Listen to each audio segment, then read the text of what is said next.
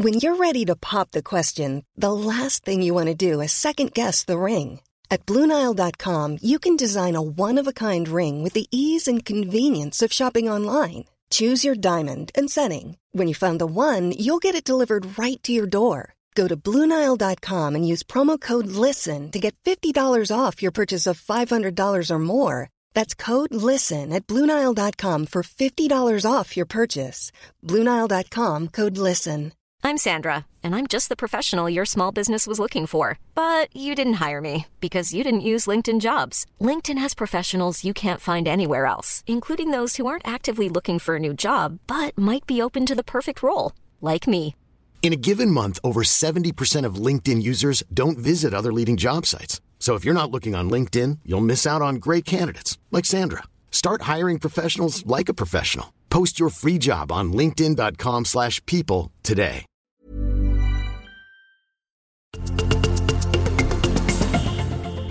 –397 matcher gjorde Kristin Kikki Bengtsson i damallsvenskan. Två gånger vinnare av Diamantbollen som Sveriges främsta kvinnliga fotbollsspelare och med ett pärlband får man ändå säga av VM, EM och OS-turneringar på meritlistan.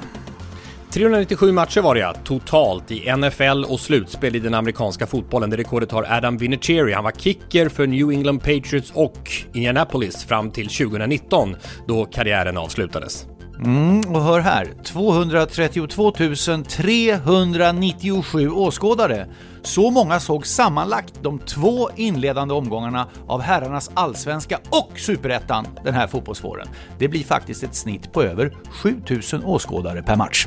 397 NHL-matcher gjorde 70-talsgigantmålvakten Ken Dryden för sitt Montreal Canadiens. Med sina sex Stanley Cup-ringar har han ingen överman i hockeyhistorien på målvaktssidan. Dryden är också den NHL-målvakt som har högst andel segrar i förhållande till spelade matcher. Mm, apropå NHL, plus 397. Det blev en viss herr Gretzkys plus minus-statistik. Veckans Wayne! Ja, och plus minus ni vet, eh, han var alltså inne på 397 mål fler framåt än bakåt och då räknar vi aldrig in powerplay. Eh, och det bara på hemmaplan under sin karriär. Tre SM-guld med 97 på ryggen tog Per Ledin för Färjestad och HV71. Ska vi gissa att han eh, sisådär 397 gånger under sitt liv också blivit påminna om den här finalintervjun? Det är mycket snack på dig. Nej, inte så speciellt, men, nej, men någon, eh, snart är eh, råttet mogat alltså. Ja. Jag tror i och för sig att han kanske har blivit påmind om det 397 000 gånger. Ja, det kanske är snarare Snart så. är råttet mågat. Ja. Eh, och det här var ju före sociala medier, men eh, det har ändå fått en viss spridning får man säga. Eh, förresten, apropå finalbrus på nätet, 397 miljoner interaktioner på sociala medier var det under den senaste EM-finalen i fotboll 2021 mellan England och Italien. Mm. Låt oss återkomma om det blir samma surr på vårt Twitter och Instagram efter det här avsnittet. Nummer 397 Av Sporthuset med Tommy Åström. och Lasse Granqvist.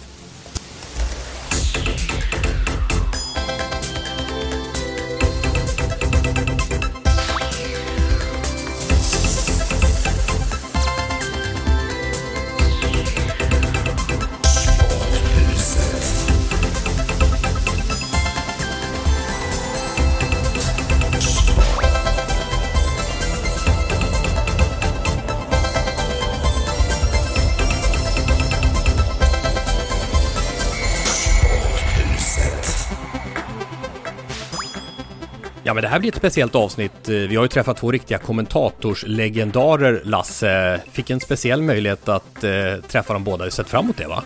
Ja, eh, Lasse Kink och Robert Pälskog, de kommer alldeles som en stund bara i ett gemensamt samtal med dig och mig. Men det var inte bara dem vi träffade. Nej, alltså det, vi har ju, det var ju, det var ju, det var ju eufori på högsta nivå. Lyssna på de här namnen. Peppe Eng, Roger Burman, Dag Malmqvist, Jakob Hård, Ove Eriksson. Alltså radiolegendarer. Men de kommer inte, om ni nu börjar bli oroliga, alla de här höras i podden här idag. Eh, kring en nostalgihelg som vi ska återkomma till ju. Ja, och, och det gör att kärleksbombningen, vi drog ju en lapp förra veckan med Therese Alshammar på, kärleksbombning den skjuter vi på en vecka. Vi ger alltså förtur till eh, Radiosportens Lasse Kink och Robert Perskog. Och inte bara där, de har ju också en, en stark tv-karriär bakom sig. Men det kommer vi tillbaka till. Mm. Eh, var sitter du någonstans nu Lasse? Eh, jag är faktiskt på plats i München. Eh, Real Madrid och Milan är klar, eh, klara för semifinal i Uefa Champions League. De är på varsin halva. Idag är de övriga två, eh, när vi spelar in det här då senare ikväll, är de övriga två kvartsfinalerna som ska ta fram semifinalgäng. Och jag är i München för Bayern München mot Manchester City, som ju vann den första matchen med klara siffror, tre mål mot noll. Och du kommer ju direkt från eh, kommentering av eh, en av finalmatcherna mellan Växjö och Skellefteå. 2-0 nu i matcher i finalerna till Växjö. Inför denna torsdag när podden kommer ut, då är det final 3. Men dit hinner du inte va? Till final 3? Nej, men nej, och det, det, är ju faktiskt så att nu görs det ju ett uppehåll i båda de här eh, finalserierna, för även Hockeyallsvenskan har ju spelat två stycken finaler, där står det 1-1 i matcher. Men onsdagskvällen är helt kliniskt ren från finalhockeyfrossa. Känns konstigt. ja, faktiskt. Eh, och så laddar vi om igen då från och med torsdag. Men Tommy, du, du har ju varit på rubriken himmel och helvete används ju då och då i, i eh, Eh, idrottssammanhang. Och jag tror väl att det gäller den allsvenska upplevelsen du hade också från Gamla Ullevi Göteborg, IFK Göteborg mot, mot Malmö FF och då får vi väl ändra ordningsföljden, eh, helvete mot himmel, jag såg att du var där. Ja, alltså det är ju mesta mesta mötet. Det är de två mest framgångsrika klubbarna i den allsvenska fotbollshistorien ju vad det gäller antal guld. Ja, också i maratontabellen. Men det är ju verkligen skilda världar. Det har ju varit ett tag. Göteborg, mm. det vet ni, Göteborg har haft problem i många år. Men Malmö hade ju rejäla problem i fjol och blev eh, sjua. Men vilket lyft nu med Henrik Rydström. Okej, de har inte mött de kanske starkaste lagen. De har slagit Kalmar, BP och nu IFK Göteborg. Men det är ändå full pott för Rydström som ju har det här saldot ifrån Kalmar-tiden där han lyfte laget från botten till toppen. Nu frågan om han kan ta MFF också till ett SM-guld igen.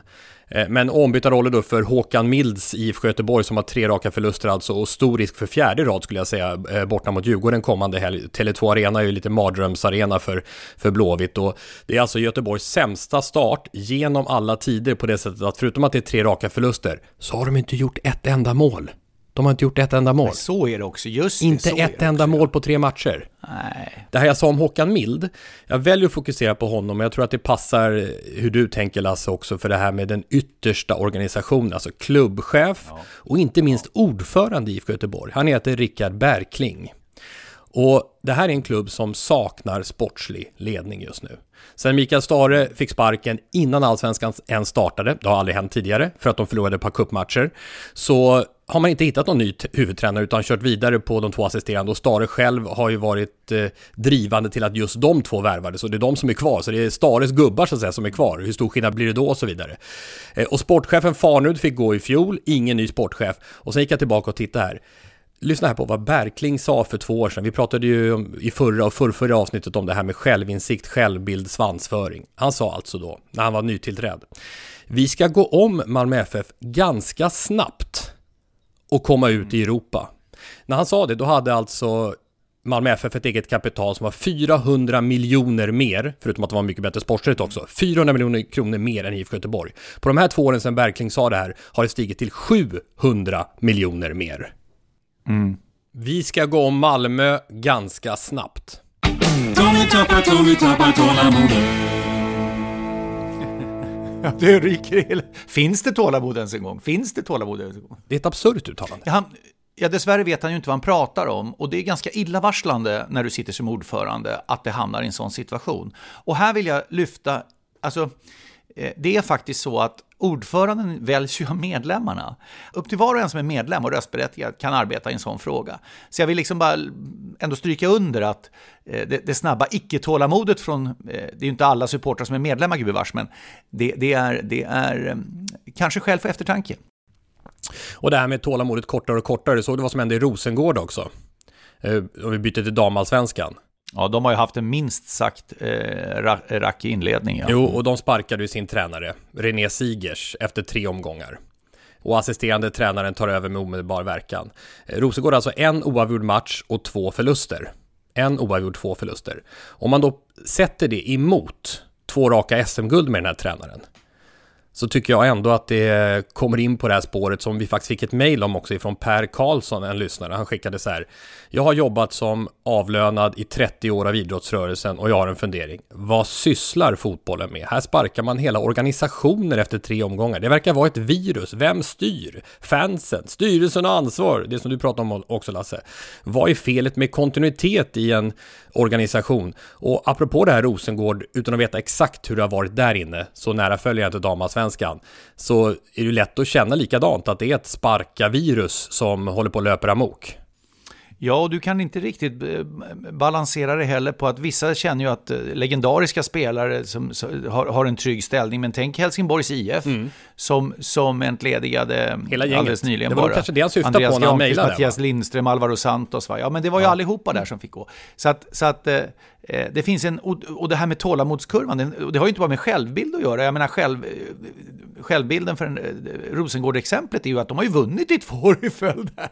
Så de är ju liksom på toppen. Mm. Och sen inleder de lite, lite rask, raspigt, men, men det finns ju inte skäl då att kanske dra slutsatsen så snabbt att det här är helt åt fanders. Va? Så man ska göra ett så pass stort ingrepp. Men jag tycker det är en fråga också som är tränarens roll liksom i, i helheten. Att eh, det, det, det är alldeles för lätt att sparka en tränare ur det perspektivet. Det kanske är en signal signal till tränarföreningen eller andra att börja fundera över hur de här kontrakten också ska, ska upprättas. Mm. Eh, du får väl göra som José Mourinho. Du får väl, vad fick han när han fick sparken? En halv miljard eller vad var det? Han, har ju, han, han, han var ju sysselsatt med mest få sparken ett tag där. Han är förresten aktuell som brasiliansk förbundskapten, ja.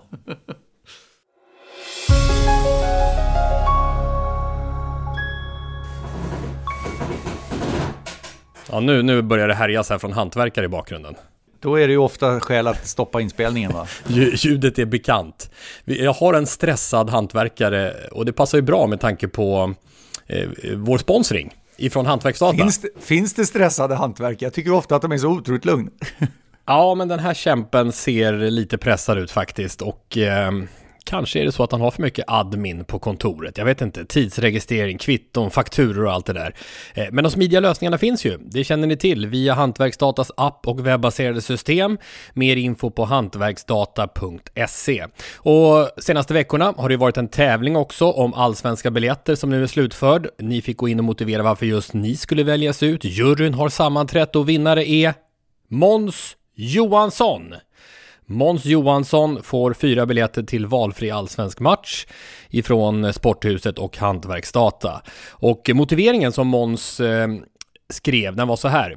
Det hade varit underbart att kunna åka ner till Göteborg och se mitt älskade Blåvitt spela. Min pappa och jag flyttade ifrån Göteborg i samma veva och sedan dess har det inte blivit många matcher för oss på grund av sämre ekonomi. Att få åka ner tillsammans med honom och mina två barn och få uppleva magin på Gamla Ullevi hade varit en riktigt bra happening på vårt 100-årsjubileum. Jag fyller 30 år och pappa 70 år. Så fint! Grattis Måns, säger vi och tack Hantverksdata!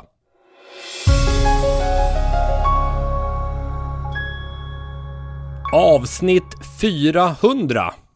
Nej, 397 mm. Det är jag helt säker på. Därför att det var Wayne Gretzkys plus minus statistik bara vid hemmamatcher. Endast inkluderat 5 mot 5 spel eller 4 mot 4, då, lika på banan. Det, det, var, det var häftigt. Ja, och jag har faktiskt fått en hel del inskick om Gretzky redan till avsnitt 400. Eh, men, men när det gäller avsnitt 400, vi måste ju hitta på något kul. Eh, och vi har fått hjälp okay. utav Clarion Sign, David Wiklund och company som sa, ja, han ringde faktiskt för några veckor sedan och sa så här, kom hit, kom hit, avsnitt 400, jubileum, Ta, vi, vi bjuder in, vi bjuder in. Vi hade ju en eh, podd där på plats eh, under VM-finalen, då fick inte, kunde inte du vara med Lasse av förklarliga skäl. Ja, men jag var med indirekt. Du hade ju lite direktkontakt med mig och satt och textade grejer där som hände på, på textmeddelande som man kunde ha som extra inspel där i kommenteringen i VM-finalen. Så det var ju lite statistiska poäng eller vad det eh, handlade om. Det var ju kanon. Så att jag var med på ett sätt ändå. Eh, men vi tre, du och jag och Jens, vi eh, kommer bjuda in gäster och er, ni som lyssnar, ni som eh, har följt med oss i Sporthuset, eh, är välkomna. kommer lägga upp en länk på sporthusetpodcast.se. kommer också finnas den här länken via Instagram, både Clarion Signs Instagram och Sporthusets Instagram, där ni kan anmäla er helt enkelt. Och upplägget blir ju då att ni anmäler er och som anmälningsavgift blir det att ni köper en hamburgare.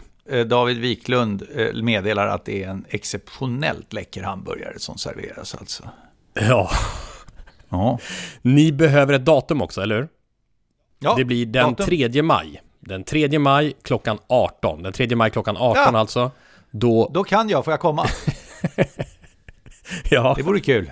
Det låter som en kul grej ja, precis. Nej, men gå hoppa in på, på sporthusetpodcast.se och anmäl er där så eh, är, ska det vara en jättetrevlig kväll den, den 3 maj.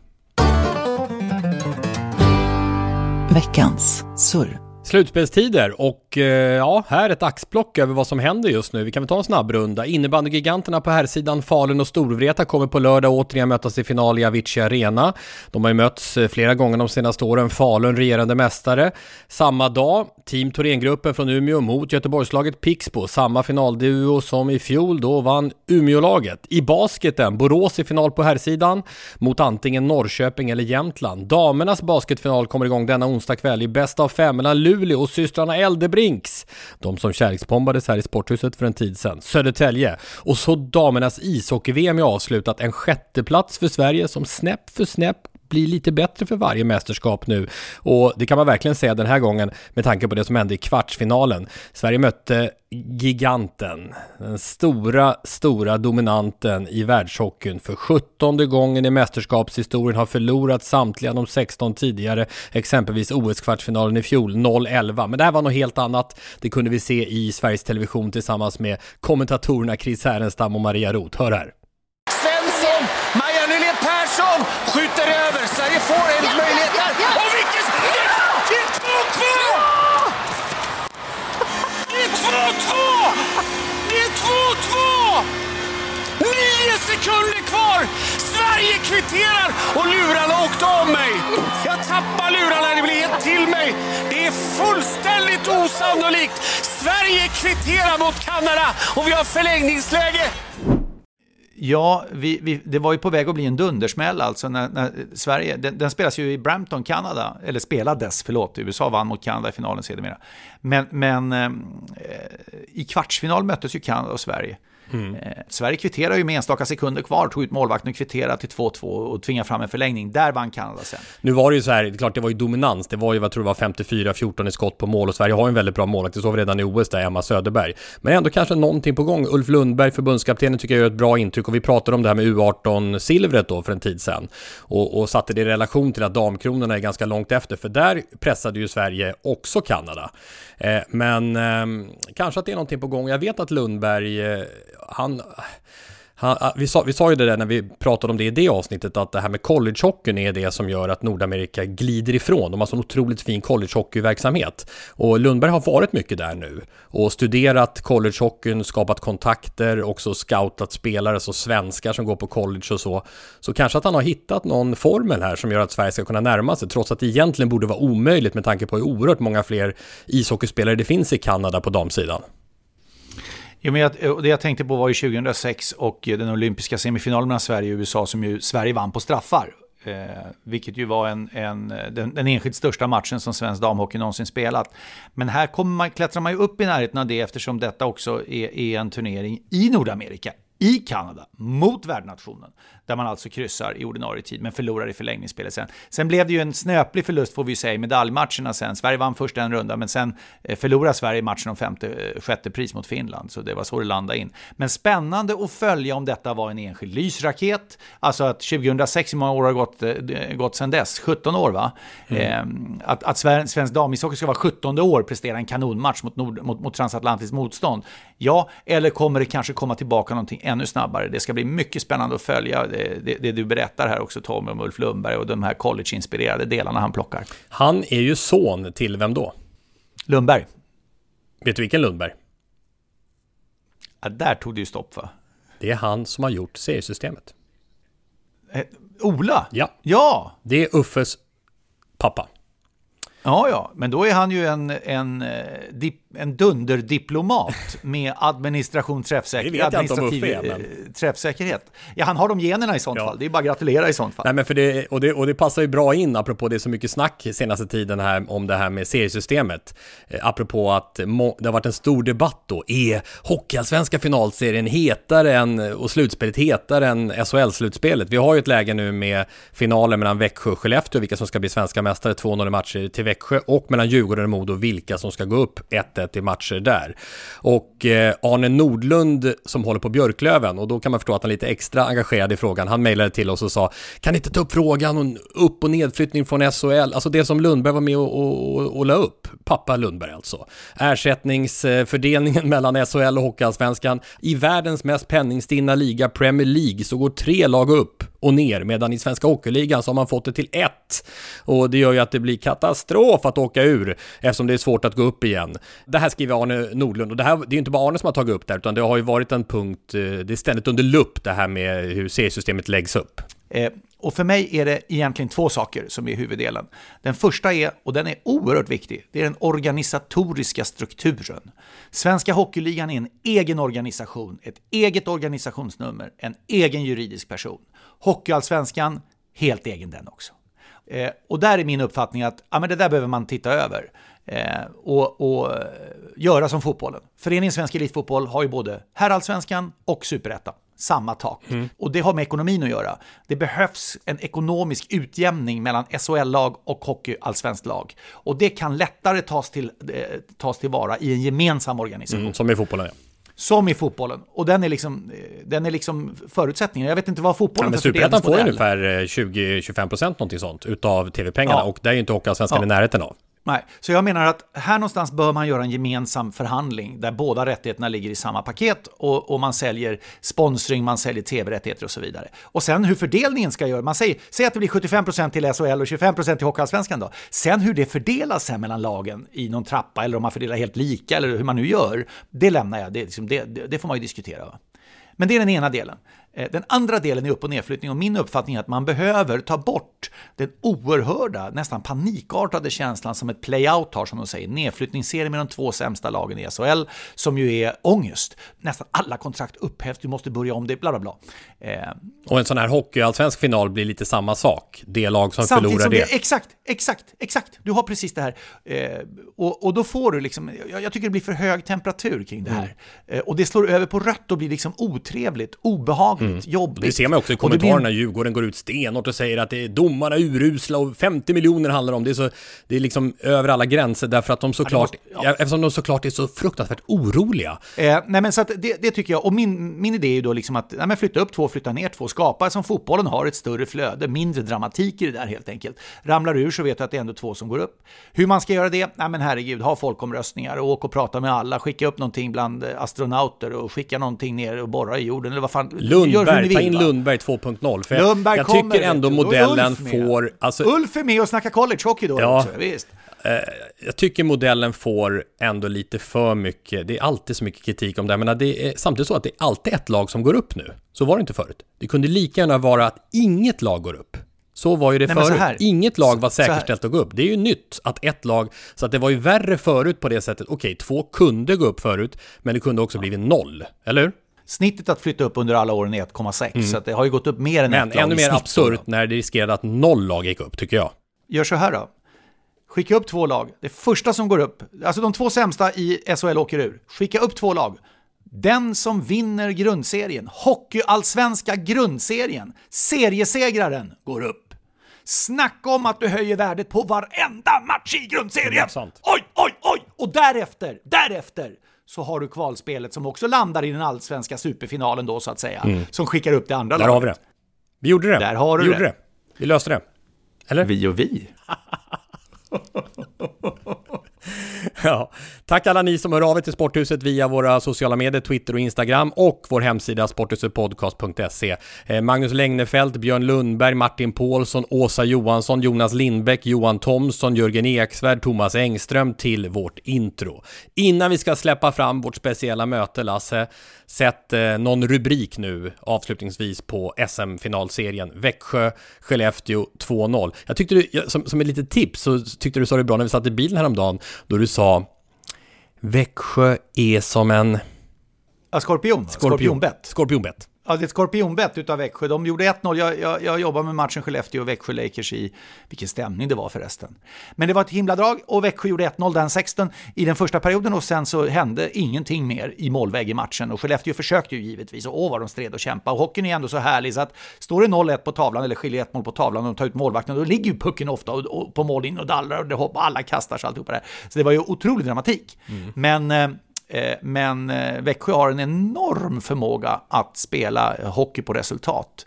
Och det, det är beundransvärt. Det är en kolossalt skicklig defensiv som, som Växjö Lakers har utan tvekan. Mm. Och har du då spetsen i offensiven eh, parat med, med det jag nyss sa, ja då blir du väldigt svårtuggad över sju matcher.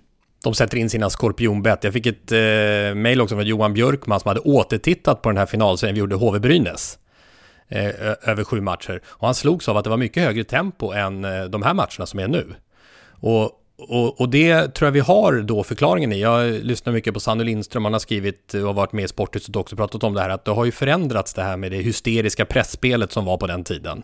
Eh, med mycket åka skridskor, åka skridskor. Och nu har det blivit mer struktur, mer defensivt. Allt det här pendlar ju fram och tillbaka. Det som vi hade 1-3-1 en gång till. Men nu har det blivit liksom mer skicklighetsspel, mer strategiskt, mer taktiskt, mindre fart och fläng. Den skillnaden går nog Växjö lite i bräschen för va?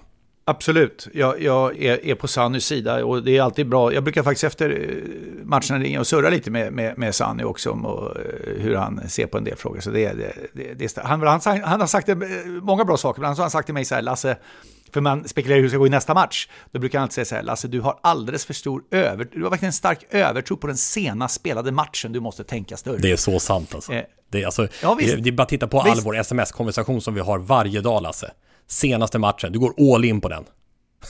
Ja, exakt. Och jag säger det att det viktigaste att dra så slutsats av det, förutom att Sanny Lindström har rätt i sin iakttagelse, är att jag aldrig ändrar mig. Aldrig!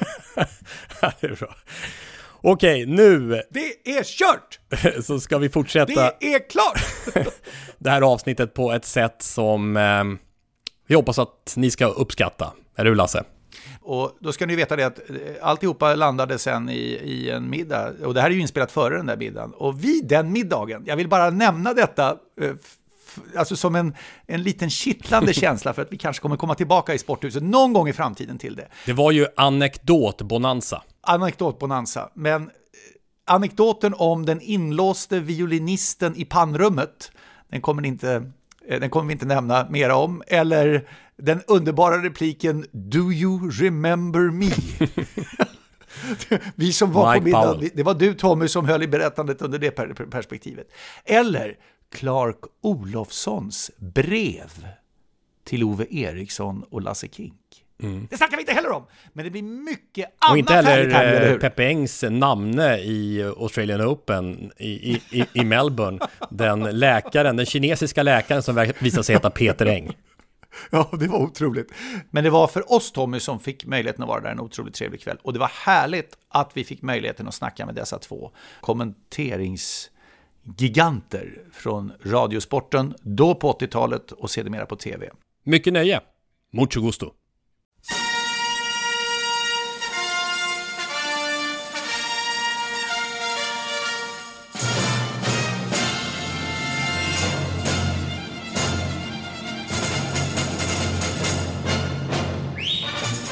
Född den 10 januari 1943. Referent på Radiosporten i 21 år innan han i början av 1990-talet värvades till TV3 där han blev kanalens profilerade hockey och fotbollskommentator. Han har kommenterat 30 VM-turneringar i ishockey i följd är det någon form av världsrekord möjligen? Mest legendariskt är nog ändå, tillsammans med Leif Bork, i hockey-VM 1987 i radio det klassiska 2-2 målet från Thomas Sandström mot dåvarande Sovjetunionen när Tre Kronor sedermera blev världsmästare för första gången på 25 år. Välkommen till Sporthuset, Lasse Kink. Tack så mycket.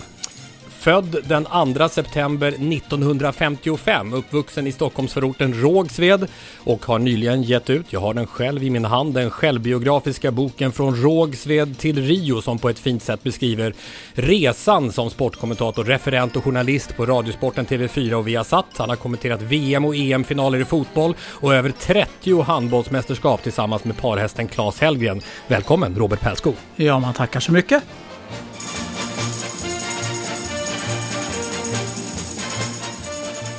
Ingesson står ju bra till där om han kan få skottläge. Pettersson då. Kommer Schwarz så skjuter han rätt på mål. Målvakten räddar returen, slås i mål!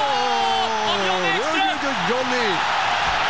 Johnny, the golden boy, gör 1-0 för Sverige i den 32 minuten av matchen. Titta, titta, titta! Titta på Jobomir Vranjes! Jag måste ställa mig upp. Ett stort svenskt idrottsögonblick. Titta och njut. Sverige är Europamästare för fjärde gången av fem möjliga.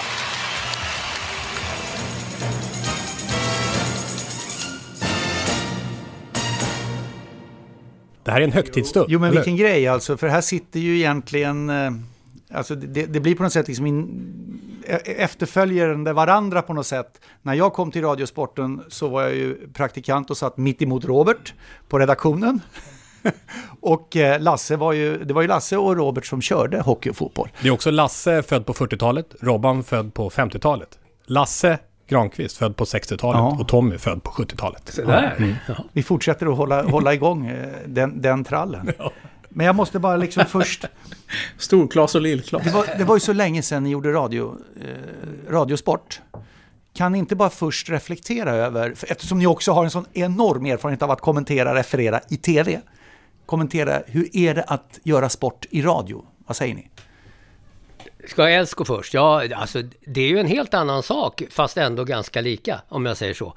Eh, det klassiska är ju att man inte behöver säga att bollen går ut på högerkanten om man sitter i TV. Även om det görs, även om alla ser det. Och det kommer jag ihåg i början var det svårt att låta bli att säga det. Men jag lärde mig det till slut, sista året kanske till och med var. Men det tog många år. Men eh, allt det där som man målar i, i radio, och alltså det är mycket roligare att göra en fotbollsmatch på hög nivå om vi säger så, i radio. Det måste jag säga, för då gäller det att få lyssnaren att se det jag berättar. Så att det, det är en stor skillnad tycker jag faktiskt. Att göra radio är det överlägset roligaste man kan göra i det här yrket. Just på grund av det som Lasse säger. Att man får måla, beskriva. Min gamla mentor Tommy Engstrand sa att... eh, Han var född på 30-talet. Ja, Just då har det. vi fått in det också. Men Tommy sa alltid, Robban, du, du har så bra tempo för det här jobbet. Eh, och det försökte jag ta med mig till, till tv, så att det blev någon sorts hybrid där när jag började på tv. Där jag testade att växla tempo när det, när det hettade till, så att säga. Men eh, det där med att måla och beskriva, det är unikt för radion. Men är det rekord de här eh, noteringarna? Jag tänker på ditt, alltså hur många handbollsmästerskap har du gjort i, i TV, Robban? Eh, det är så mycket som 41. 41, jag sa över Ja. 30, över 40 till och med. 41 mästerskap är det. Ja, det måste ju vara, sakna motsvarighet i alla fall på den svenska marknaden. Ja, det tror jag. Och det här samarbetet jag hade, jag vet inte hur länge du jobbade med Bork eller, eller Ulf Jansson, Lasse, men, Det var inte lika länge i alla fall. men, men 27 år gjorde jag och Claes Hellgren tillsammans. Så vi har ju Du näst- hade fördelen jämfört med mitt hockey, det var att du hade både EM och VM. Hockeyn, EM försvann ju någon gång på 50-talet. Och jag hade både damer och herrar. Från 2001, när Mats Pettersson på TV4 eh, blev eh, pålurad dammästerskapet i Merano i Italien. Så har vi ju kontinuerligt följt damhandbollen och det, är- det är ett jätteroligt jobb, vill Mm. jag bara påpeka. Damhandboll är ju underbart Ja. i TV verkligen. För att det är tekniskt drivet och det är väldigt, väldigt eh, kul att göra. Ska vi berätta varför vi sitter här? Förutom att vi faktiskt länge, jag har ju pratat med dig Robban när jag ville att du var med i Sporthuset och Lasse, vi har ju eh, kontakt då och då. Men det finns ju en speciell anledning till att vi sitter här just idag. Mm. Eh, Radiosportens redaktion, eh, Stockholms redaktion, de som var anställda vid Radiosportens Stockholmsredaktion på 80-talet, har under dåvarande eh, generalen, dåvarande redaktionssekreteraren Björn Fagerlind, som ju sen blev alpin kommentator på SVT Ja, ja. och redaktionssekreterare på Sveriges Televisionsporten också. Han gick ju där 1990, apropå folk som flyttar på sig. Eh, bjudit in den här eh, redaktionen. Eh, vi ska ha en träff här helt enkelt. Eh, och då har de dessutom gett ett eller annat wild card som de var tydliga med att säga. För Egentligen kom- bara ett faktiskt. Det är bara ett. Och, Och det är du jag. det, för du var, aldrig, Ja. du var inte med i 1980-talet. Du kom ju 94. På, ja, det är stort att få ett wildcard till det här. Ja, jag kommer ju stå med, jag kommer sitta med, med uppspärrade ögon. Ja, vi, vi är framförallt väldigt förvånade. Vi är lite upprörda. någonstans. Ja, det var ju gick det här barnbordet. barnbordet. En katt bland hermelinerna. Men jag, jag tog reda på lite om byggnaden här, för det här, det, det, man tittar ju runt här, vad är det vi ser runt omkring oss egentligen? Vi sitter i någonting som heter Salongen och den är ganska liten för att gå under den rubriken. Har du sagt att vi är på Skansen? Eh, Skansen, ja. Innanför grindarna på Skansen så finns det direkt upp för den lilla trappan till vänster eh, ett ställe som heter Gubbhyllan. Och vi sitter i salongen och det är ju läckra tavlor här från, från Ja, lång när, tid när, tror tillbaka. ni, när tror ni byggnaden eh, uppfördes? Vad får ni för känsla? Hela byggnaden. Ja, det är gammalt som Ni har ju gatan. känt de knarriga dörrarna och vi, 1800 fick, vi har ingen el i lokalen. 1840, Jag skulle säga 1850. 1830-tal, ja, men tidigt 1800-tal kanske. Ja, det är bra. 1816. Var det så? Du har kollat? Ja. Det är, ju- den uppfördes då, alltså Jag det är var närmast. närbelägna Hasselbacken i, intill är vi ju då. Och eh, sitt nuvarande namn, det här heter ju alltså Gubbhyllan, restaurangen, fick eh, huset vid 1900-talets början. Gubbarna på hyllan var äldre punschdrickande herrar som satt på den övre verandan och lyssnade till regimentsmusiken nedanför. Det här passar ju utmärkt. Både Robert och Lasse nickade Ja, väldigt instämmande. ja. När Vi känner oss nämndes. väldigt eh, träffade. Och hemma. Ja, det är läckert, och, men, men det är ett fint initiativ. Ja. Vad ska man säga då, vad ni gör idag? Du Robban är ju den som mest nyligen har varit i, eh, ja men har varit Ja. med i allra högsta grad. Ja, men När var det ju- senast du gjorde på Viaplay? Ja, det, jag fick ju referera hem ett, ett EM-guld i handboll. Just det. Så att det var i januari 2022. Ja, Ja du Ekberg. Niklas Ekberg. Nu är det läge för eh, EM-guld. Läge för EM-guld. Niklas Ekberg, han har gjort det mot Spanien förr, han måste göra det igen. Annars får vi förlängning. Ekberg har guldet i sina händer. Han har Gonzalo emot sig, han fintar, han fintar, han skjuter i mål! Och Sverige kommer att vinna! EM-guld! Niklas Ekberg gör det igen! Det är EM-guld till. Sverige! Han kommer in och knappt spelat och sätter sina straffkast och Sverige vinner. Och oerhört bra. Glöm inte Palikas räddningar på slutet och Vannes eh, vaknande från att ha missat. Ja, detta är ju så starkt. Ah, det är helt galet detta drama. Och det har varit drama i varenda match för Sveriges del den senaste veckan. Det är helt sanslöst. Ja, alltså det, det var ju en eh, maxad slutpunkt Ja. faktiskt. Om man nu måste sluta. Jag, Ja. Du ville fortsätta? jag ville gärna fortsätta men Mm. eh, Viasat ville inte förlänga mitt kontrakt och då tog det ju slut. Mm. Så är det när man är frilansare. Det finns mer information att läsa i boken kan man ju säga också. Ja, från eh, Rågs Veteri, det- där det- du berättar om de här bitarna. Lite. Det jag ägnade mig åt, det var ju att färdigställa en bok sen efter det där. Så att jag har ju gjort lite nytta i alla fall. Mm. Som, men själva slutet här, vad skulle du säga att det berodde på i första hand att du inte fick fortsätta? Jag kan tala om det. Ja, du vet. Åldern. Ja, de är fixerade vid persons ålder. De tror att alla som är unga gör, blir, ett- drar till sig tv-tittare. Det var samma med mig. Jag fick ju också sluta beroende på att jag var 67 år. Och vilket år? Ja, det är ju då 13 år sedan då. Ja, precis. Exakt. Vad tror du att det inte har något med det att Jag göra? tror att det har delvis med det att göra, men jag tror också att det har med min personlighet att göra. Jag har ju alltid varit ganska frispråkig och eh, alltid jobbat för kommentatorernas bästa. Jag vet att det blev ett jävla liv när jag uttalade mig i Aftonbladet om vår kommentators position i Skandinavium där de hade satt oss helt hopplöst. Högt, högt, högt, högt. Ja, högt, högt, högt, högt. Eh, Det gick ju inte att, jobba, man fick jobba från monitor. Och då, då säger då de ansvariga då, som skiter i hur kommentatorer har det, att Ja, men eh, det var omöjligt, det gick inte att flytta. Och det var något bolag som hette Infront som skötte det där och de fick man inte stöta sig med och hej och hå. Men Två dagar innan mästerskapet så flyttade de hela jävla studiopatrasket för det var de inte nöjda med, den positionen. Så att det är en väldig skillnad på hur man ser på mediearbetare. Kommentatorer står väldigt lågt. Och, Och där har du en total tankevurpa. Det är alltså ett systemfel. och det är, det är ologiskt för, Ja. av den här anledningen. Hur många ser matchen? Fler i alla fall. Hur många ser studion? Ja, vi, vi har ju siffror på det. Det är 75-80 procent som Tio ser... gånger fler Ja, ungefär alltså ser matchen ja, än studion. Och var sker fokuset på tv-kanalerna? Alltid studion. Alltid systemfel. Men även de som granskar tv-kanalerna har ju en tendens att prata, alltså de som är krönikörer, Mm. har ju en tendens att prata om det som görs i studion. Får jag bara, en annan historia när du säger att man satt dåligt. Jag minns en gång jag gjorde en Europacup-match i ishockey mellan Djurgården och, vad kan det ha varit, Sparta, Sparta Moskva. Det var ett, ett Moskva-lag i alla fall. Ja, ja. Finalen gick i, i Tyskland och där satt vi på en kortsida. Bakom en, en, och då hade de hängt upp lite reklamgrejer. Så vi såg inte klockan och vi, såg, vi satt alltså bakom ett mål. Så vår chefstekniker fick skriva på en lapp hur mycket det hade gått av matchen för att vi skulle se och om det var två minuter eller om en utvisning på två minuter och 1.50 kvar så fick han skriva det på en lapp. Så jag håller med de som sätter oss som kommentatorer, de har aldrig gjort det här än. Nej, det är ju så jäkla Ja. enkelt. Det där låter ju som Malmö isstadion, kommer ni ihåg Exakt den? vad jag Förr. tänkte på. Man fick, nästan, man fick nästan lägga sig på golvet där i den, för att, och då såg man ju rakt in i väggen. Och jag vet att, du har ju sagt till Lasse att ni har haft fikaträffar ni två, Ja. Ro- Robban och Lasse, och pratat om det här. Det borde finnas ett Nej, men alltså, kommentatorsfack. Men jag Ja, bara funderar, precis, låt oss fundera precis. på Mm. varför har det här systemfelet uppstått? Varför fokuset på studion? För det Jo, man får, jo, jo, i det man TV får, är det ju för att få in så mycket reklam som möjligt. Jo, men jag tänker Du skulle man- inte behöva ha studio. Bara sända matchen. Ja. Men då får du inte in, eh, vad är det, hur lång, ibland kör ni ju en, en timme före. Mm. Och då Ja, får man in massa reklam. Ja, men så är det.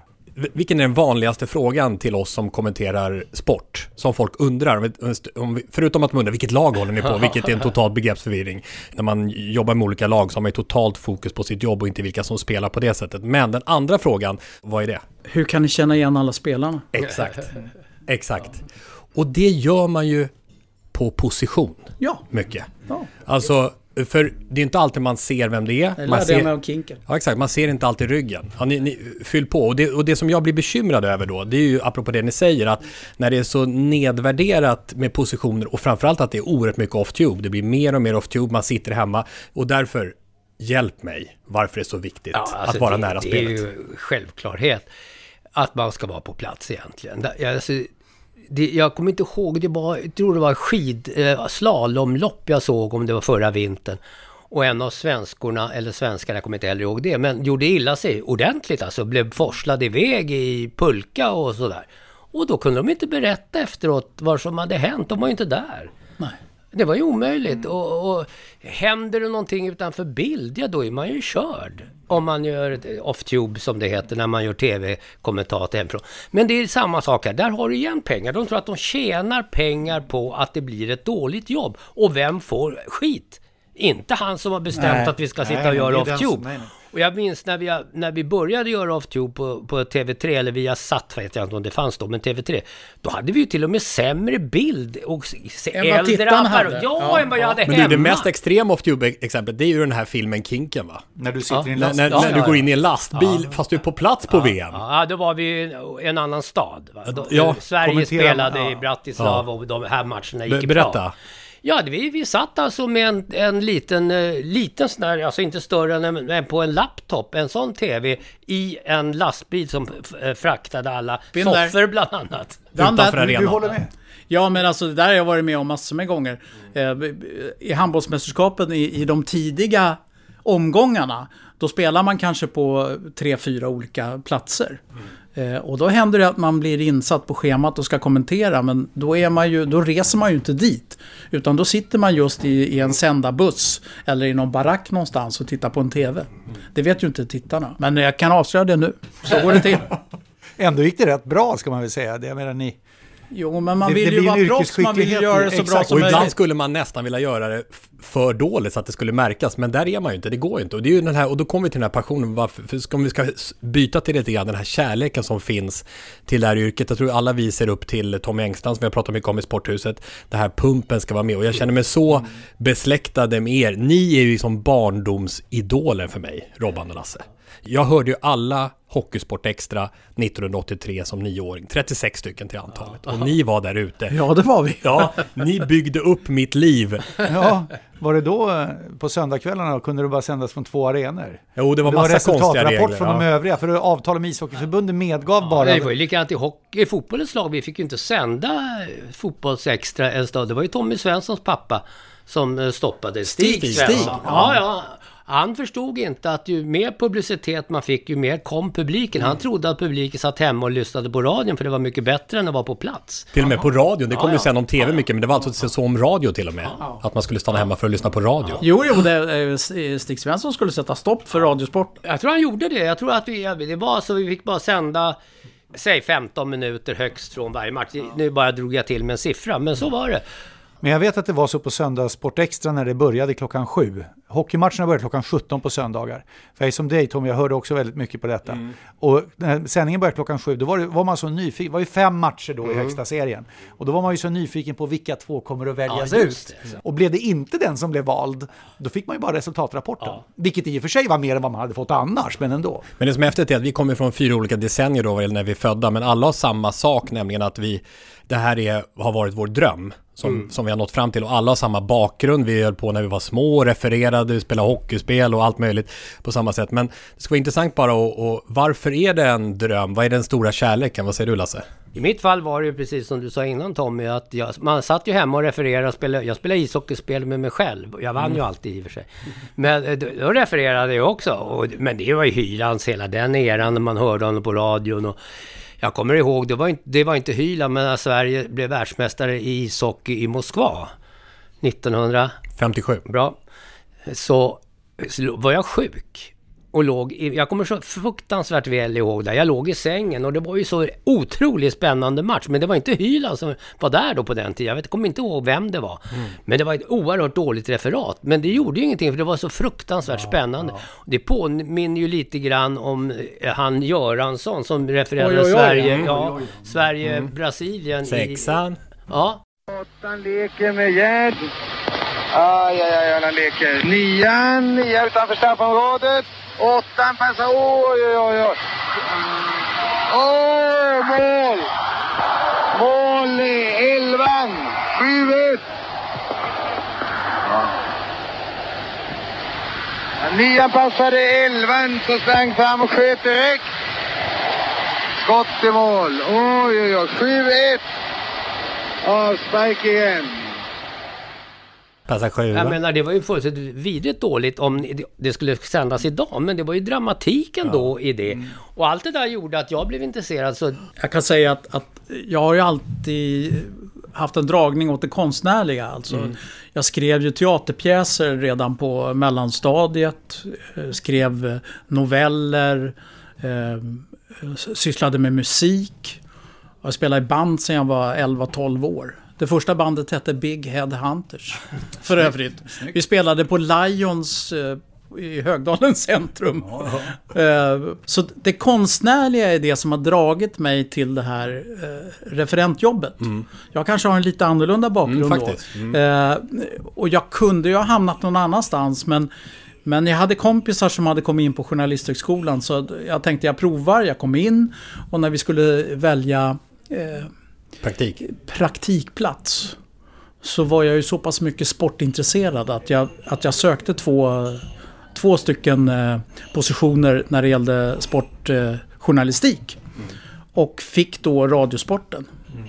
Där är vi lika vi tre, just Ja. på den. Mm, Ja, gjorde du också praktik där? Mm. Ja. På min tid fanns ju inte Journalisthögskolan vad jag vet.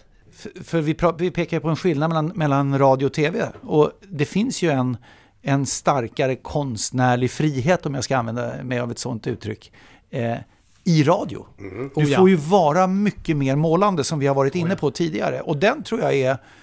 Och jag tror heller inte att det är en tillfällighet att många, inte alla, men många som, som är skickliga kommentatorer i, i eh, tv har en bakgrund från, från radio. Jag, jag tror att det, det ligger i att, så att jag, jag tror den här konstnärliga friheten är något oerhört speciellt alltså. Som, som nästan bara kan förstås om han har fått möjligheten att uppleva den. Alltså. Jag kommer att tänka på en sak Amen. när, när, när, när vi berättar om det här med hur vi har stått i, i olika hytter och sådär. Och mitt första större uppdrag från travsport som var ju rätt många gånger, det var ju VM i bandy. Första matchen, jag tror det var det, var i Vilma strand i Finland alltså. Var i hytten sa jag när jag kom. Och då var det någon finsk tekniker som pekade. Det var ett bridgebord som stod vid mittlinjen och det stod jag på. Så hade det kommit en kille och ramlat, då hade han ju tagit med det där bordet och mig Ett med. ordentligt fall i ja, den, men det gick alltså. bra. Det, det, var, det värsta från det hållet, det var bara när Torbjörn Ek hade slagit en hörna rätt i munnen på, på målvakten. Så blodet spruta och han kom åkande rätt mot mitt bord. Tänkte, ser han det här? Men han svängde i sista stund. Och på samma VM så kom jag till finalen i bandy-VM mellan Sverige och Ryssland. Eh, Sovjet på den tiden. Då kom, frågade jag också, var är hytten? Då pekade han där, då hängde micken på en gren. På en, på en grangren på, vid en snövall. Men det gick bra. Men, men, men ni, vi, vi snackade ju förut om att vi vill ju att komment, kommentatorer Man kommer bra. närmare. Ja, man såg bra. Ett det var- Men det finns ju många enorma historier om just sådana här saker, eller hur? Där man har suttit på helt märkliga, Ja, ja, ja. märkliga Men, ställen. men där, och där är det ju en skillnad mellan radio och tv också. Att idag till exempel när vi pratar om eh, eh, Champions League-matcher och åka ut och kommentera det. Där är det ju oerhört privilegierat. Med, och där är ju positionerna är optimerade. Där får man till och med laguppställningar i tid. Oj, oj, oj. Det är, hur, och det, så, så det är ju det är en väldig, eh, Men du har ju en service med annan hjälp har du ju nu av allting som finns på internet. Ja, ja, oh ja. Jag menar, ja. när jag gjorde ishockey på radion, då förde jag ju all statistik med, mål, med målskyttar och allting Pärmen. själv. Här, Vad är det där? Du, jag tror så här. Nu lägger Tommy fram Det är en... Robbans anteckningar som jag hittade på nätet ifrån eh, eh, fotbolls-VM 2002 mellan England och Olsson. Brasilien. och, och, Nej. och, Vad är det med dem? Jo, Jaha, det, det är dina anteckningar. laguppställningen. Ja, ja, ja, ja, och ja, eh, om jag inte eh, tänker fel, för jag har ju sett, eh, jag, jag fick ju se dina pärmar och Lasses per, Kinkens pärmar och så, så är ju Kink som är förlagan till det här lite grann. Ja, eh, det, är, det är den här hårdpappen. Eh, Ja, ja, Som man sk- skriver spelarna på de positioner de har. Det är, så- det är här så med- det ser ut. Och det är Kink som är på något sätt eh, Ja, ja, han är grundaren gu, av... gudfadern. Ja. Du är Ja, gudfadern jag varje... försöker säga om det jag har fått av någon, men jag kan inte minnas att jag Men du, har ditt, knappat eh. Lasses eh, hockeyprotokoll kör ju vi också fortfarande. va? Nej, men jag, jag gjorde ju det, hockey, mitt sista hockey-VM var 2018 Danmark. Mm. Eh, där jag fick hoppa in på, på Viasat. Det var jätteroligt att göra hockey igen. Men nu körde jag ju Lasse Kings Och hockeyprotokoll. jag, jag, det här med färgsystem som eh, du, sen ändrar man det kanske efter sina egna förutsättningar, men eh, jag skrev ba- backar i grönt och hemmalagets forwards i blått och bortalagets forwards i rött. Och då blir det Olika väldigt färger. lätt, olika Ja. färger, ja, då blir det väldigt... Och jag såg ju dig göra så, du gjorde jag så, så, att det har gått i, i en rakt nedstigande led. Så du kan vara stolt Lasse. ja, Berätta lite mer om upplägget. Jo, men det, jag förde ju helt enkelt... Jag satte en streck när någon hade gjort mål i elitserien som det hette på det. Men vad fan bytte man namn för? Det är fullständigt idiot. I alla fall. Och förde upp vilka som hade lagt straffar om någon hade missat Ja, det hade eller du, gjort. det hade du. Så Hockeyförbundet ringde mig och frågade om statistiken. Idag finns ju allting på mycket bättre sätt. Och vi säger få laguppställningen i tid. Den kommer ju alltid på, på paddan eller vad man nu har för Den här ständiga kampen för att få laguppställningar. Ja, får jag bara dra in en kort historia där. Första gången jag eh, blev skickad till Moskva på Isvestia-turneringen. Luzhniki. Det var ju, ja, Luzhniki. Det var väl ingen eh, jättekamp om de resorna. Men, men dit skickades jag i alla fall. Komma hem till Eh, och jag satt ju där som nervös rookie på Luzhniki och väntade på laguppställningen. Eh, och eh, till slut var jag tvungen att gå in i pressrummet. Och, och det fanns ett litet pressrum där. Där, man satt kunde dricka te. ryssar. Ja, ja. Men där satt ju eh, babusjkor, tanter, och skrev på maskin. Alltså... brrr, tick, tick, tick. Och så frågade jag, där kommer laguppställningen för vi närmar oss ju nedsläpp. Och så, nej du får vänta lite och så ut. Och så kom det ju någon springare med laguppställning. Jag tänkte äntligen nu får jag se liksom vilka som lirar den här matchen. Kyrilliska alf- alfabetet. Det var på det kyrilliska alfabetet. Eh, På vilket jag inte var någon hejare, kan jag säga. Då, då är det svettigt. Då fick man kämpa lite och då var jag ganska glad att det var radio och inte TV. För då hade jag aldrig kommit nära en mikrofon igen. Sporthuset 397. Våra kommentatorer på plats eh, heter eh, Lasse Kink och Thomas Nordahl och den stora frågan är ju vädret. Vi har nu tagelskjortan på, det kan väl var och en förstå. Det är nämligen tre grader varmt faktiskt, men 12 meter per sekund nordlig vind och snö runt omkring oss. Och det är inte många som värmer oss på läktaren heller. När man är gammal då sticker man tidigt. Eh, för man hinner inte med riktigt och han, han har inte en chans på det där skottet. Det gäller även när man går på fest. Om man är gammal går man hem tidigt. Alltså. Ja, ja. Eller gör inte du det? Nej, jag går ju inte. Du går inte ens på festen. Jag är för gammal. Han ser lite nyvaken ut sådär som man gör när man kliver ur sängen. Bad hair day. Ja, det har man ju jämt. Det är ju ingenting som bekymrar dig kanske Nej, så mycket. Oj, han skjuter till hörnflaggan där. Ja, som inte finns brukar du tillägga. Ja, den fanns förr. Det vill säga när jag spelade. 100 år sedan. Inga dumheter! Sin tonterias. Tonterias. Ja, Det hör man nästan vad det betyder. Ja, det är nästan så. Som tönterier. Humorn är ju en viktig del i eh, en kommentators verktygslåda. Inte minst eh, har ju du visat det Robban på handbollen ihop med Claes många gånger. Men det finns ju så många delar i det här om man ska lyckas. Men om ni skulle ta på er, vilka är de viktigaste delarna? Hur uppnår man dem? Alltså exempelvis det här, hur blir man både fördjupande och inkluderande eh, som kommentator? Alltså jag och Claes Hellgren, när vi började kommentera handboll tillsammans, så kom vi överens om att vi ska göra handboll i mästerskapen för alla. Inte för handbollstränarna i Allingsås. För de handbollstränarna, de kan ju snarare kanske vara lite besvikna på er då. Ja, och det har de ju också varit, Mm. tror jag. Men, men belöningen man får när man träffar människor ute som är allmänt sportintresserade och som tycker att det har varit så roligt att följa handbollsmästerskapen på grund av att vi har kommenterat. Det är belöning nog för mig. Handbollstränarna klarar sig nog, förlov sagt, ändå. Skulle jag tro. Och jag tror att det där breda perspektivet också måste finnas i fotbollskommentering. Okej, är det en lördagkväll när Milan möter eh, Napoli till exempel, så är det en ganska smal tittargrupp. Och då kanske man får köpa det här tunnelseendet. vet inte, inte ens då Nej, nästan. men alltså är det en, är det en landskamp? Är det, är det en EM-match i fotboll mellan Sverige och England? Då tittar ju alla. Och då måste man tala brett. Sen har du en annan sak där som jag vet Hyland alltid var inne och, och skrek om. Att man måste alltid kunna ha en nivå till om matchen betyder mer. Men det som är den stora utmaningen idag är att eh, journalistdelen i yrket eh, passeras mellan varven. Och det är också beroende på att rekryteringsbasen för eh, kommentatorer idag kommer från, från, eh, kan komma från internetsidan, från fansidor och den typen av eh, utav, eh, intresse, det, det, engagemanget, glöden och pumpen om vi säger så. Och då är det på något sätt att om inte mediahuset är avsändare för journalistiken utan istället supportrarna är avsändare för journalistiken, då får du en snedbalans i det. För att till exempel en spelare i en klubb blir, blir, eh, blir, blir gripen i en våldtäktsanklagelse och blir gripen och så vidare. Ja, men då är frågan så här, hur hanterar du det som programledare? Ja, men det finns ju en publicistik i det här. Ansvarig utgivare, publicistiska regler. Men då, då, då kan ju vissa säga, ja men det spelar väl ingen roll att vi säger vem det är, det står ju överallt på nätet. Alltså, är ni med? Och alltså, det här bränslet kring journalistik och Tommy Engstrand, som bra exempel som jag hörde från, det var Kenneth, han kan vara här, Ken- Kenneth Range som heter, Kenneth Jansson hette han ju tidigare. Det börjar ju sjuda här utanför. Ja, vi hör det. De har Mm. nog börjat få i sig... Cocktail, cocktail, Ja. cocktail. Lite punch, lite punch. Ja, det var så det var på Gubbhyllan. ja, men eh, eh, han jobbade med någon sändning då tillsammans med Annika Duncan tror jag. Så att inte du, Annika Duncan och Jakob Hård på samma anknytning på något Jo, sätt? 1882-ligan. Den var fruktad. Den var fruktad.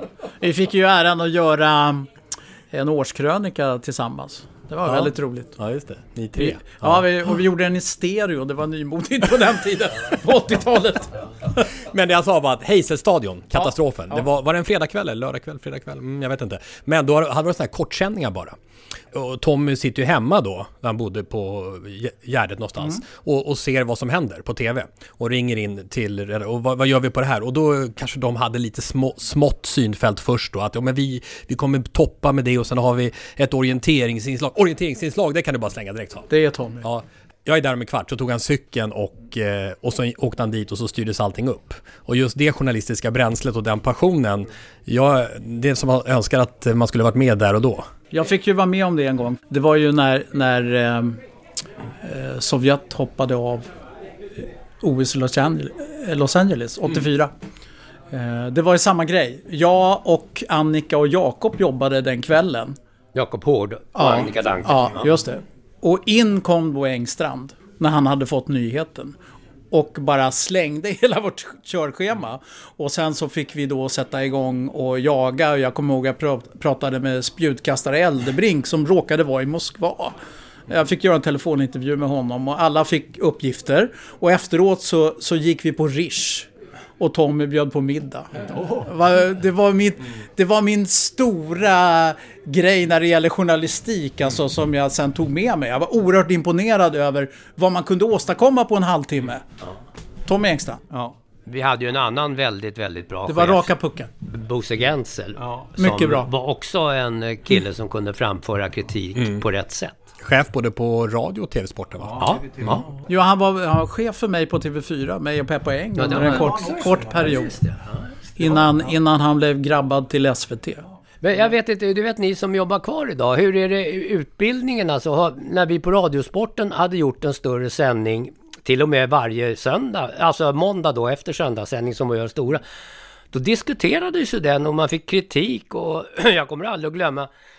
jag hade sagt, sagt en gång att Gunnar Nordin har suttit bak, äh, sätat bakom en häst. Och då stod Jan Edbrink, som eh, någon av er kommer ihåg va?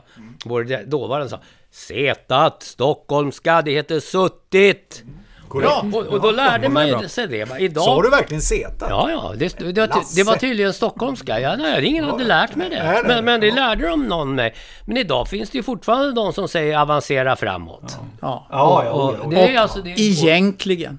Men jag tror att den stora skillnaden är att det är så enormt brus nu. Det finns ju så enormt många kanaler, så många ställen som Ja, man men det är sänder ju på. ingen ursäkt. Nej, det är... Men alltså Tom, Mm. Tom Engstrand sa till mig någon gång tidigt på Radiosporten att du, du kan inte ringa runt till 500 000 lyssnare och säga jag har haft en jävligt dålig dag idag, jag är hemskt ledsen, det, det berodde på det och det och det. När du har micken framför dig ska du vara bra.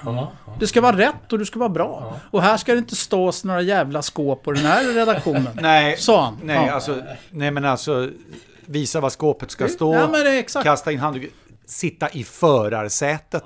Det finns ju x antal uttryck som vi skulle kunna Hålla i taktpinnen! Ja, den taktpinnen som går runt. ja. Vem Vi tar som gillar klassisk musik. Sitta i förarsätet kunde man säga när man gjorde matchen i bilen. Ja, jag gjorde jag. I lastbilshytten där. ja. Det kunde man säga.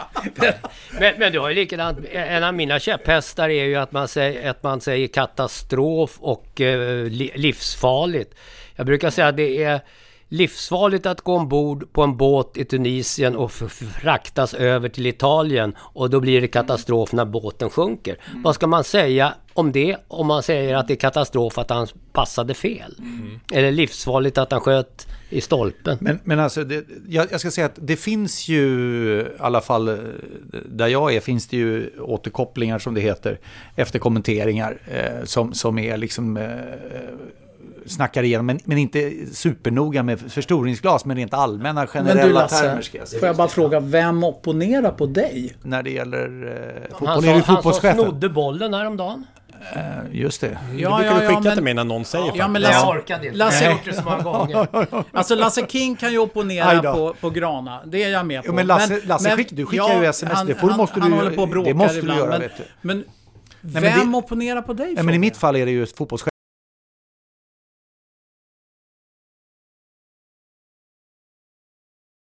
Mhm. och prata om det. Och Jag ska väl säga att jag tycker att det ger ganska, eftersom jag väldigt sällan lyssnar själv på det jag gjort, ofta är det ju bara nästa uppdrag, nästa match, nästa ut så, som du går in i liksom. Men, Men men, om- men, men, det- det är ganska nyttigt att sitta mer Opponera är nog, är nog det man tänker på då, nej så är det nog inte riktigt, jag säga, utan mer ett samtal, ett snack om. Ja, du och jag pratar ju Ja, ofta. men det, det är bra. Men alltså, alltså Tommy Engstrand sa ju till mig att jag måste lyssna i efterhand på det jag hade gjort. En annan grej som var typisk för Radiosporten på 80-talet, och det är ju därför vi är här, var ju att jag blev ju lärd att varje, före eh, varje Hockeysportextra jag skulle göra, så skulle jag ringa till eh, respektive tränare dagen eh, innan.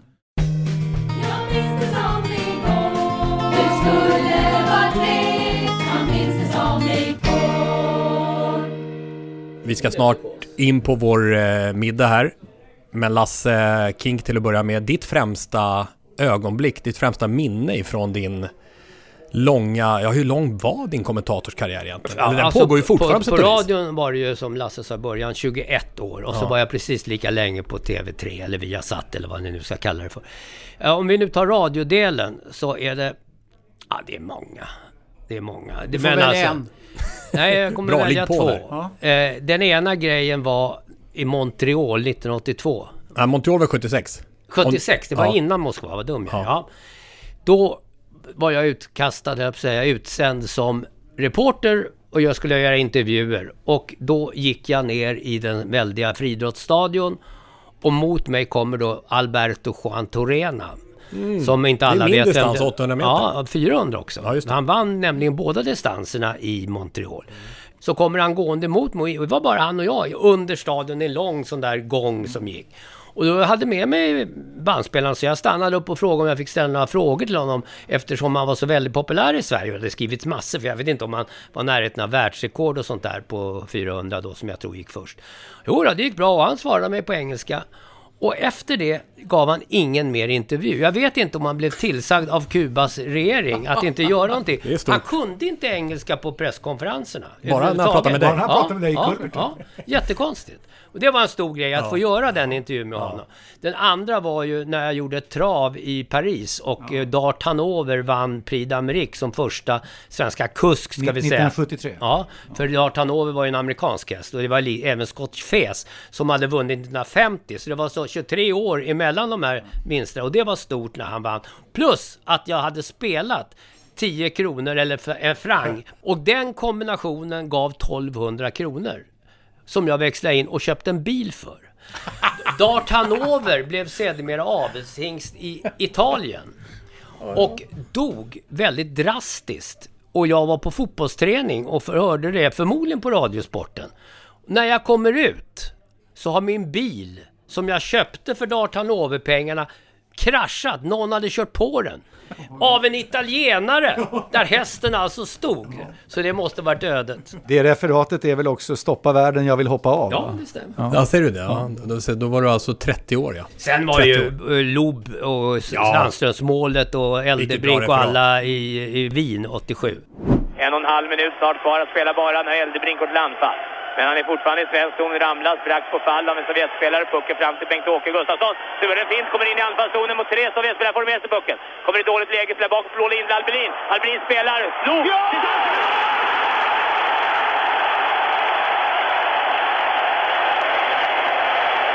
Thomas Sandström! 2-2! Ja, och det som är så fint med det referatet också är hur du släpper eh, jublet. Det ligger ju i säkert 30 sekunder, jublet. Det är Hyland påfund, eller att man Okej. skulle vara tyst efter Mm. målen. Just det. Snyggt. Robban. Snyggt. Minnesbilder. Nej men eh, minnesbilder, eh, så är det i boxningsturneringen i Seoul 1988. När svenska boxare vann 14 av 20 matcher. Vi tog två medaljer. Var det skott? Ja, Skott och Kramne. Myrberg. Ja, Kramne hette han då. Kramne då lågt med huvudet, ser lite trött ut för ett ögonblick. Och Kane trummar på. Uh, han, det finns ingen hejd på Kanes krafter tydligen. Han borde vara fullständigt utpumpad vid det här laget. Eh, Kramne då fortsätter att slå hårt mot kroppen, svingar med vänster, eh, missar den svingen och så en vänsterkrok som träffar så följer han upp med en höger. Och eh, Kane rör inte en min, inte en min ifrån Charles Kane ifrån Skottland. Eh, eh, kroppslag från Kramne som vänster som träffar igen och Kane står upp. Vinnare 4-1. I röda hörnan, George Kramne, Sverige. Sverige har tagit medalj i boxning för första gången sedan 1972. Eh, Mats Strandberg brukar ju göra boxningen men han valde pingis. Och det var ju tur för mig för där fick jag ju sitta på nätterna ihop med förbundskaptenen Leif eh, Karlsson och referera boxning och svenska framgångar. Och en korean som vägrade lämna ringen efter att ha förlorat. En amerikan som var turneringens bästa boxare som förlorade finalen eh, på en uppgjord match mot en sydkorean som hette Si-Hun Park. Alltså var det han? Ja, och eh, amerikanen hette George Jones Jr. En av de finaste som någonsin har boxat i en, eh, i en OS-turnering. Det är ett starkt minne för mig. Ja. Nu är det Sword. Ja, vi måste ju röra oss utåt. Vi, brukar alltid avsluta med en supportersång eller någon, någon idrottsmusik varje avsnitt ju. Och jag, nu har jag inte förberett det, men det är ju Robban som är musikansvarig här. Men du, men du kanske inte är så mycket sportmusik som du är intresserad av? Nej, jag lyssnar just nu Blue väldigt mycket... is the color. ja, just det. Bajen var namnet. Bosse Larsson. Ja, han ja, gjorde ja. en AIK-visa. Ja, ja. Vilken då? Heja, heja AIK. Ja, nej, nej, nej, nej, nej, nej. i- Ingen, ingen mixande här. Nej. Det finns ju en originalinspelning från 1929 dessutom. Nej, men vilken- Dock inte inte med Bosse Larsson. Men vi kan ju köra Chelsea-versionen då, så Ja. är det ingen som blir Nej, trampad på eh, tårna. Nej, just det. Annars vill Blue folk is the color. just det- Ja, Blue Ja. is the color. Ja. Den på Stamford Bridge, det... Nej men eh, helt underbart att, eh, eller hur Lasse? Att, att vi fick till den här träffen. Ja, men verkligen. Och det, det, det, eh, det skulle kunna pågå någon timme till. Ja, säkert. Det skulle kunna pågå någon timme till. Minst. Men det, det, det, det, är ett, det blir en stark känsla av det journalistiska samtalet verkligen. Och det här är ju två av Sveriges bästa referenter genom tiderna. Mm. Men deras bidrag i det journalistiska dagliga samtalet, det, det kommer... Hela det här gänget som är här ute Mm. har en väldigt, väldigt stark del i det. Och det tycker jag är... Det ska vi aldrig glömma. Tack Robert Perskog och Lasse King för att ni var med i Sporthuset. Tack själv. Tack. Nu kommer Blue is the color. Eller Bayern var namnet om ni så vill. Och vi hörs igen nästa vecka, Lasse? Ja, det gör vi. Tack ska ni ha. Hej då.